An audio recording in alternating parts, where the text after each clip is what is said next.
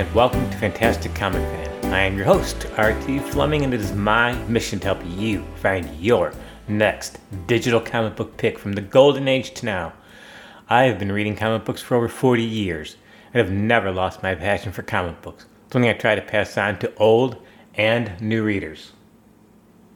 Hello, and welcome to episode 24 of the Fantastic Comic Fan podcast for April 21st, 2022. It is my pleasure to welcome back Ross Aitken of the Stop Let's Team Up podcast as we talk about Marie Severin. I am not going to go on much about the intro because our interview is a little bit long and we mostly talk about Marie Severin. Hope you enjoyed the episode. If you have any comments, please let us know at Fantastic Comic Fan, all one word, gmail.com. Enjoy the show.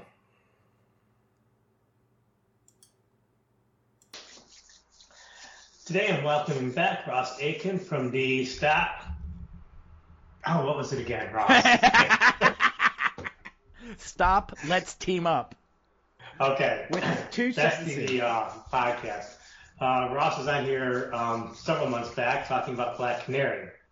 Um, today we are going to talk about a Silver Age artist. Um, and when you talk about Silver Age artists, Ross, the big names always come up: Kirby, Ditko, Vermida, you know, just name a few. But people tend to forget about Marie Severinson or Severin.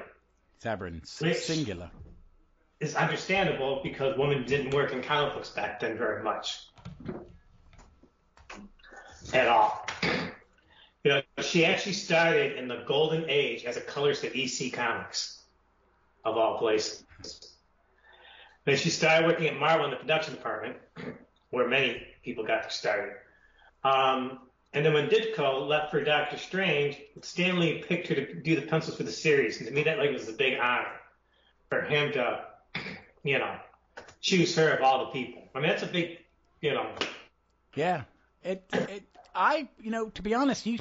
You pick. We. You picked this topic, and I was interested, and I knew her art a little bit more from Not Brand but I so I went and I just went on the Marvel app and put in her name and started reading some of the her Hulk. I started reading her Hulk first, and then you said the Doc Strange, and I'd forgotten that she had drawn Doc Strange. And I forgot how I for- I forgot how unique and perfect his her art is for both those books. Yes.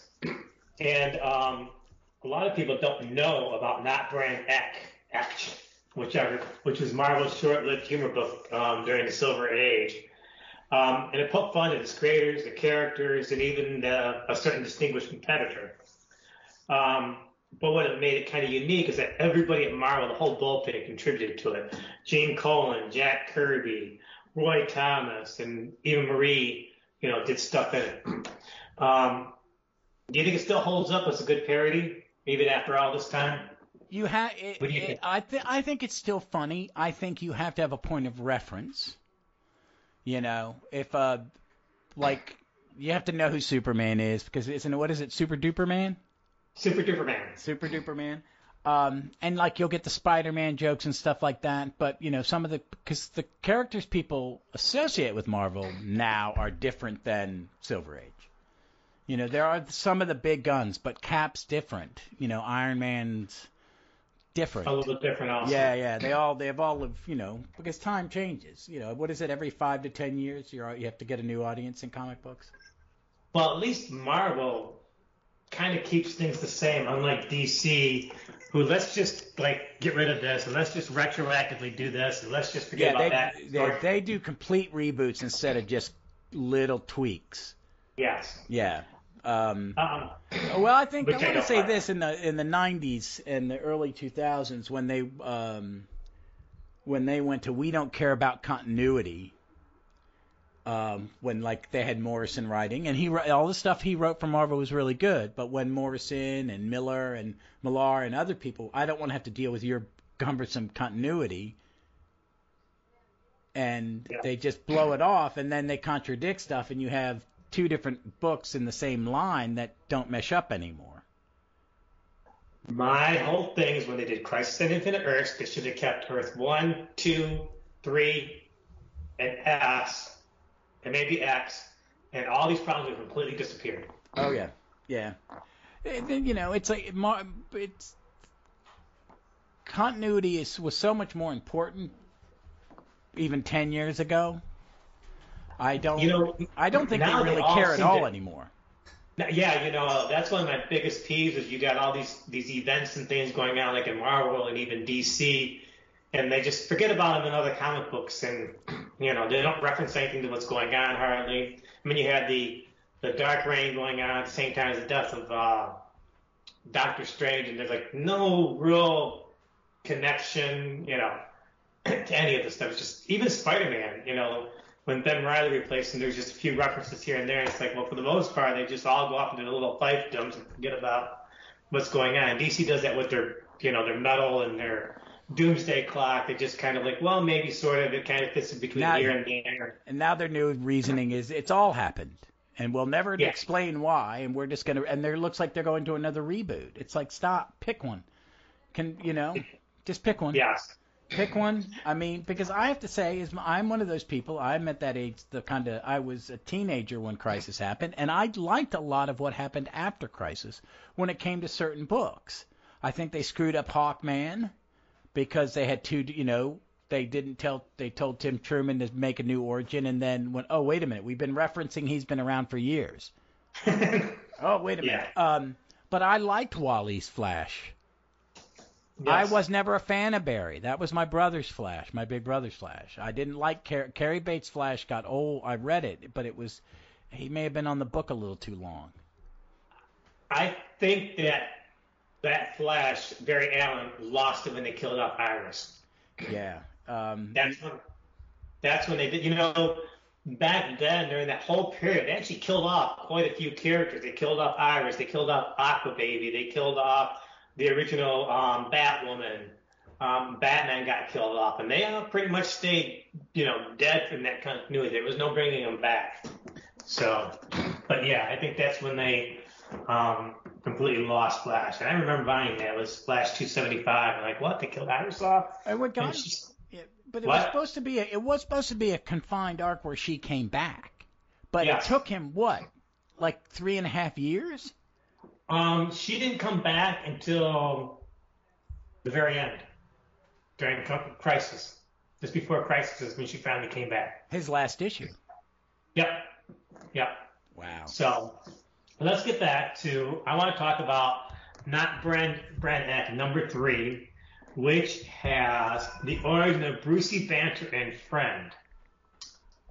Now, this was actually Marie's first shot at drawing the Hulk.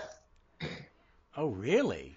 Yes, and I kind of think that this was like a tryout for her to draw the Hulk, or maybe Stan Lee like, hey, she did a pretty good job of drawing the Hulk, because it was a few months later that she started beginning to draw um, the Hulk in Tales to Astonish, beginning with '99. And she took over from Ditko in that one too, right? No, I forget who There was she. someone in between her and Ditko. Yeah, I forget which one it was. I can look it up while we're doing this. But here's the interesting thing.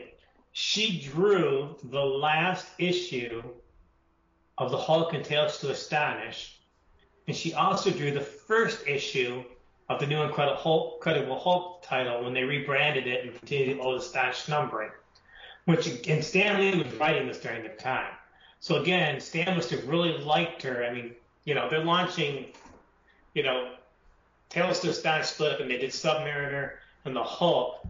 And to have her, you know, drawing the Hulk, you know, kind of like, oh, Stan must have really, really liked her. I can't. Not only that, but she also drew the big team up in Tales to Astonish 100 between the Submariner and um, The Hulk, because that was the last Hulk, regular yeah. issue, wasn't it? Because the Hulk was one. No, actually, they went. Um, no, no, it was actually. Um, there was 101, and then Incredible Hulk with one. I don't know why, but 102 ended up becoming the Incredible Hulk. That was weird because Yeah. one it was like Tales of Suspense ended at, at 100, and 101 was Cap. Yeah, I think something like that. Yeah. Because that was their big Um, thing when they got rid of the t- the two the twofer books.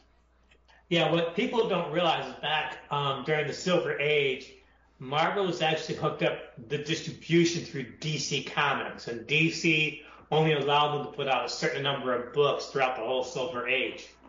And at the end of the si- 60s, they got out of that contract, and that's when Marvel started to really just push the comic books all over the place. That's when you had Tales to Astonish and Tales um, of Suspense split off into more group books. You know that um, Submariner Incredible Hulk was a 22-page full-length story, and she did the cover for it too. Yeah, I read that was one of the ones I went back to look at because I was just like going through them, and I noticed that she was doing that one. That one kind of caught my eye, and I sat and read it. I like it because I never was a big fan of Namor in comic solo, No, so I haven't read a lot of Um, it.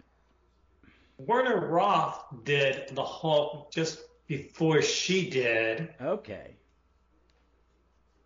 and hold on here. No, no, no, no. Hold on.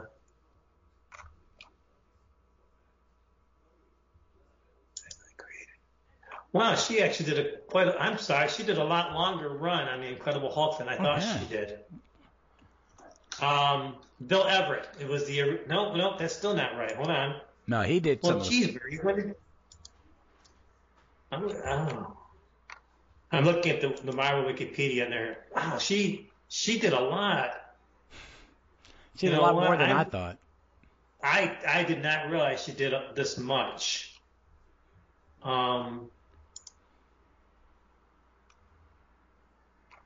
she goes all the way back right now to 90, 93 with the Silver Surfer and Incredible Hulk that she did.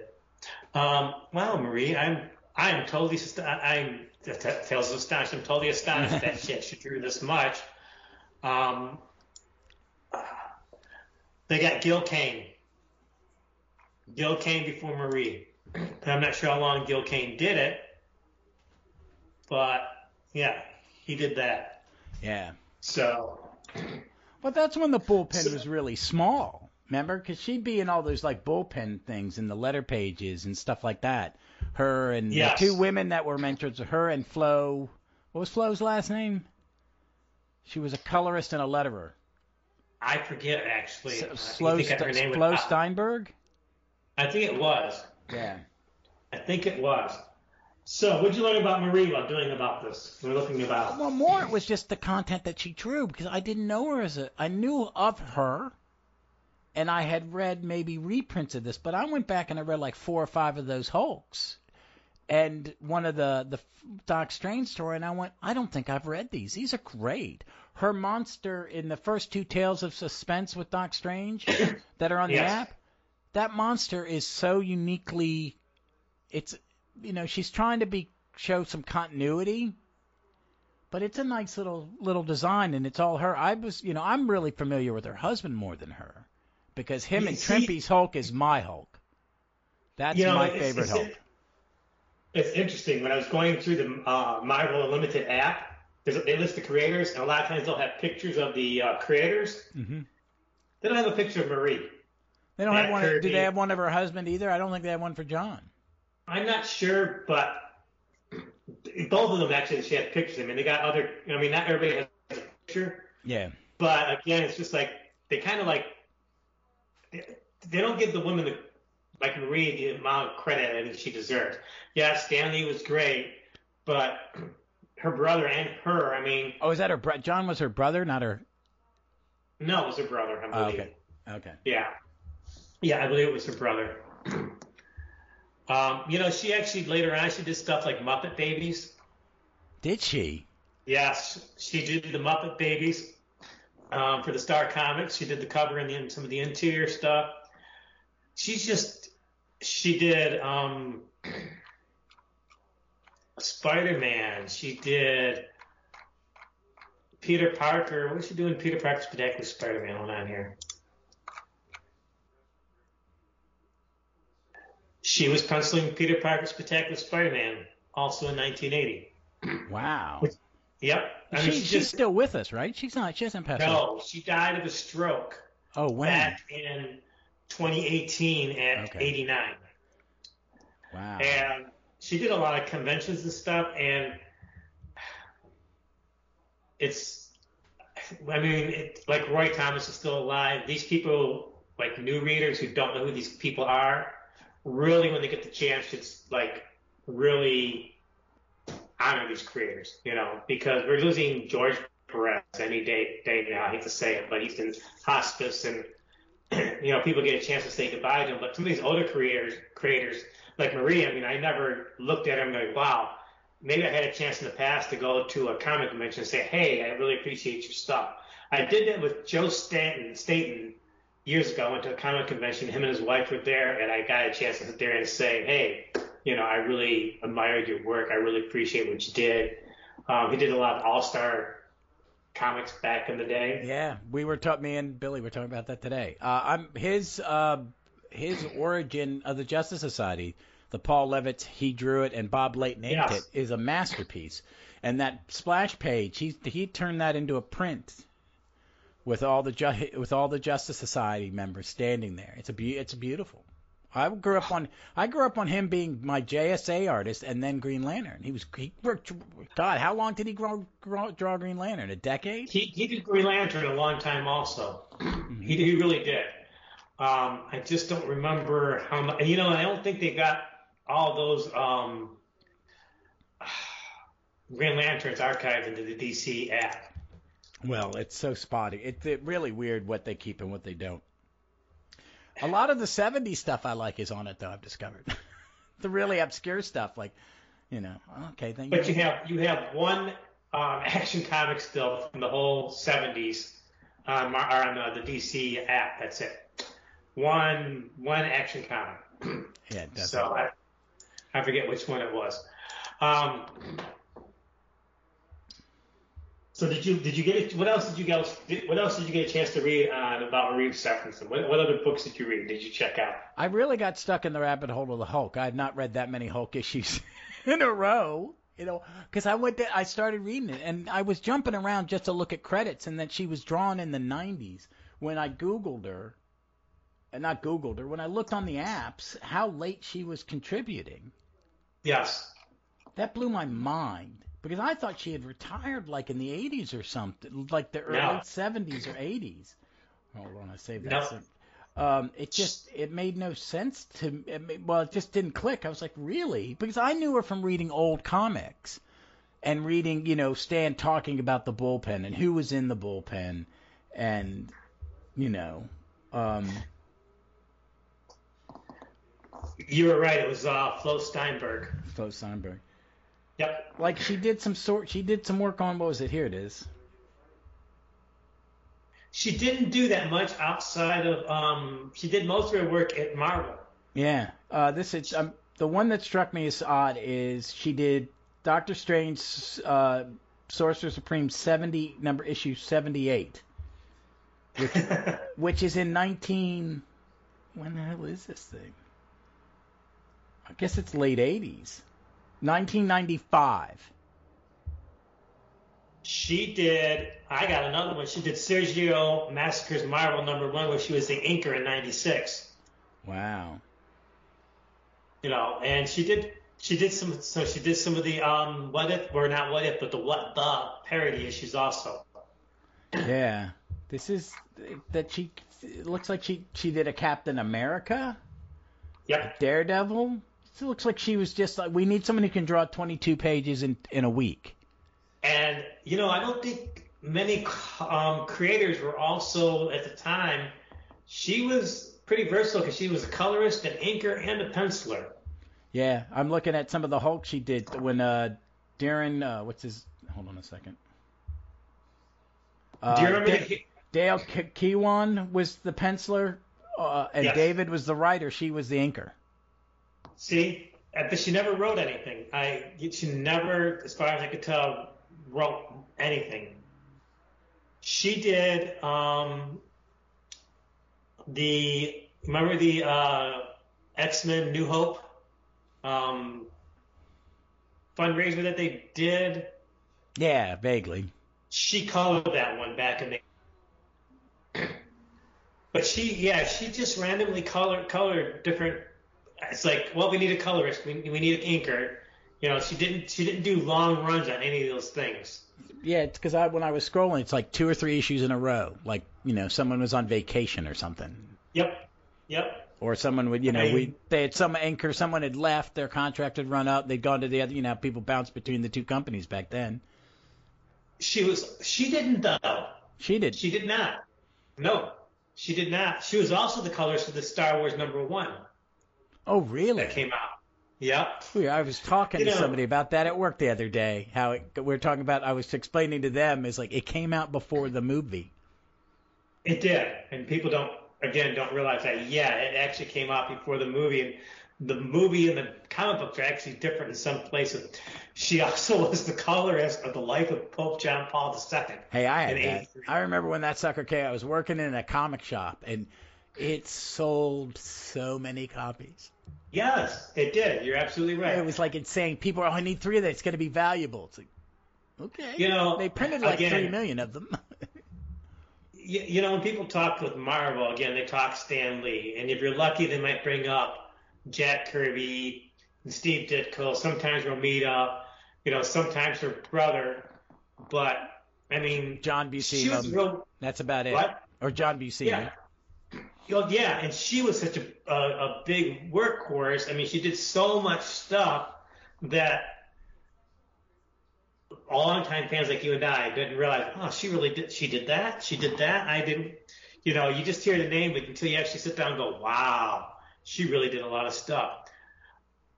Um, hold on a second here. Let me see something. Talk for talk yourself for a second. Pierre. Um, she might have actually wrote an annual of Amazing Spider-Man. Really? Yeah, that's what I'm gonna check out real quick. Um, Where'd it go? I had it open to my search. Because I just kind of spent like 30 minutes the other night just scrolling through. It's like, Jesus, when did she have what the? You know, it's like. I know. She drew, what, what gets me is I might have noticed it if I'd been reading. In the 90s, I really fell out of a lot of comics because they were bad. They Yeah. weren't. They were not good to me, and there are some rough spot. And it's it's a transition to.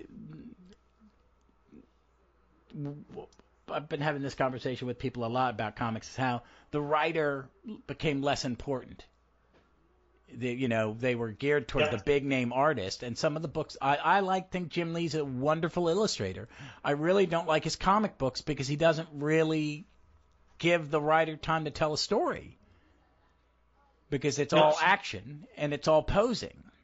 No, she didn't write. It was just a uh, misprint in the wiki um, thing. It was just her drawing us, uh, drawing something again.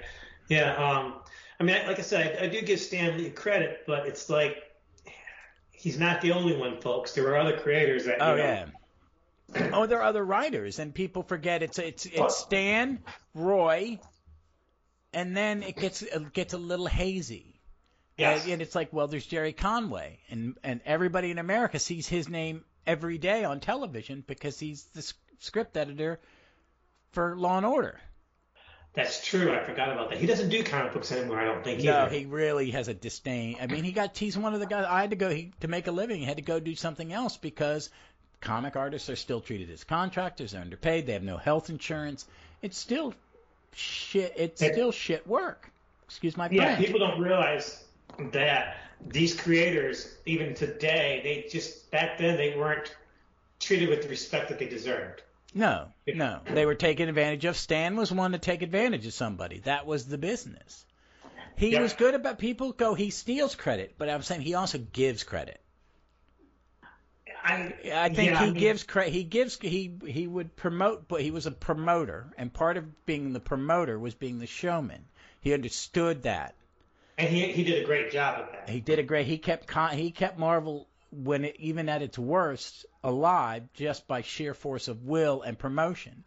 You Did know, he take more credit than he deserved? Yes, sometimes. you know that that reminds me. You're talking about um, at the end of the 1950s, before the Fantastic Four, um, Goodman, the publisher, like completely slashed Atlas Comics completely down to the bone, where nobody could get any work at Atlas slash Marvel for several years, and Stan just ran off the inventory until Goodman finally got, and when he, you know, was able to publish again, he brought all these other creators back, and that's also when Marie came back in. Yeah. You know, so I, I think he he treated he treated his creators okay, all things considered. Yes, he did. You know. He made sure they had work, and he he knew to bring in new talent.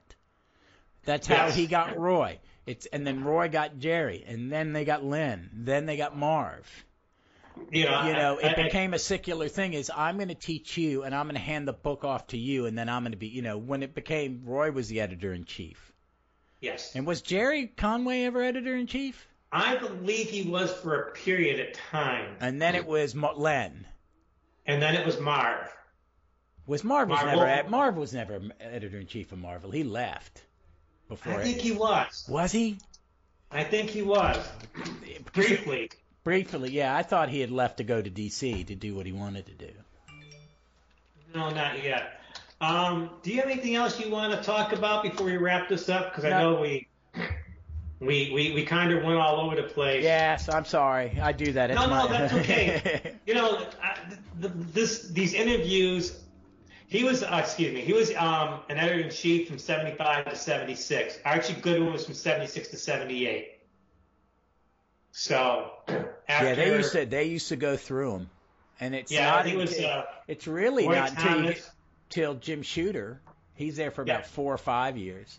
Well, here's you know, and I don't like to dog people, and like with Stan Lee or even Jim Shooter, you either really really like the person, or you really really dislike the person, and either way, you don't find the middle ground. That Stan Lee wasn't great, he wasn't bad, he was a person. Same thing with Jim Shooter. Yeah. People miss that middle ground of you know. They want to put Stan Lee on a pedestal, or they want to like, well, he took everything from Jack Kirby and Steve Ditko. I'm like, no, no, no, it's somewhere in the middle, and that's where people need to. Yeah, it's like and with. Jim Shooter, it's like, was he the greatest writer? No, but he was a good idea man, and some of his stuff sticks. Yeah. His late his his when he was writing Legion at 14, that's some of the best Legion ever written. Yes, we should actually talk about um in a future episode. We actually should talk about Jimmy Shooter next. Yeah, yeah. Because and then his er, his Marvel uh, leadership at Marvel's not. It's there's stuff in it that I make fun of him for, but it's pretty good. They're Well, pretty again- good comics. Well, again, before we wrap it up, he was also caught in a in a, in a hard way because Oh yeah. you know he had people up top, people below, trying to make everything work. you know, I mean, was he perfect? No, but he wasn't No. like that demonized person either. All right, we're gonna wrap this up. Uh, thank you, Ross, for um, joining me today. There'll be a link in um, the show notes plus um, the website, fantasticcomicfan.com. So thanks again, Ross. I'm going to end this and uh, hope to see you again here. All right, my man. Thank you for having me. All right. Well, that's it for today's podcast. Again, I would love to hear from you at Fantastic Comic Fan at gmail.com. Remember, new episodes every Wednesday. Thanks so much for listening to this episode, and I hope to see you next time.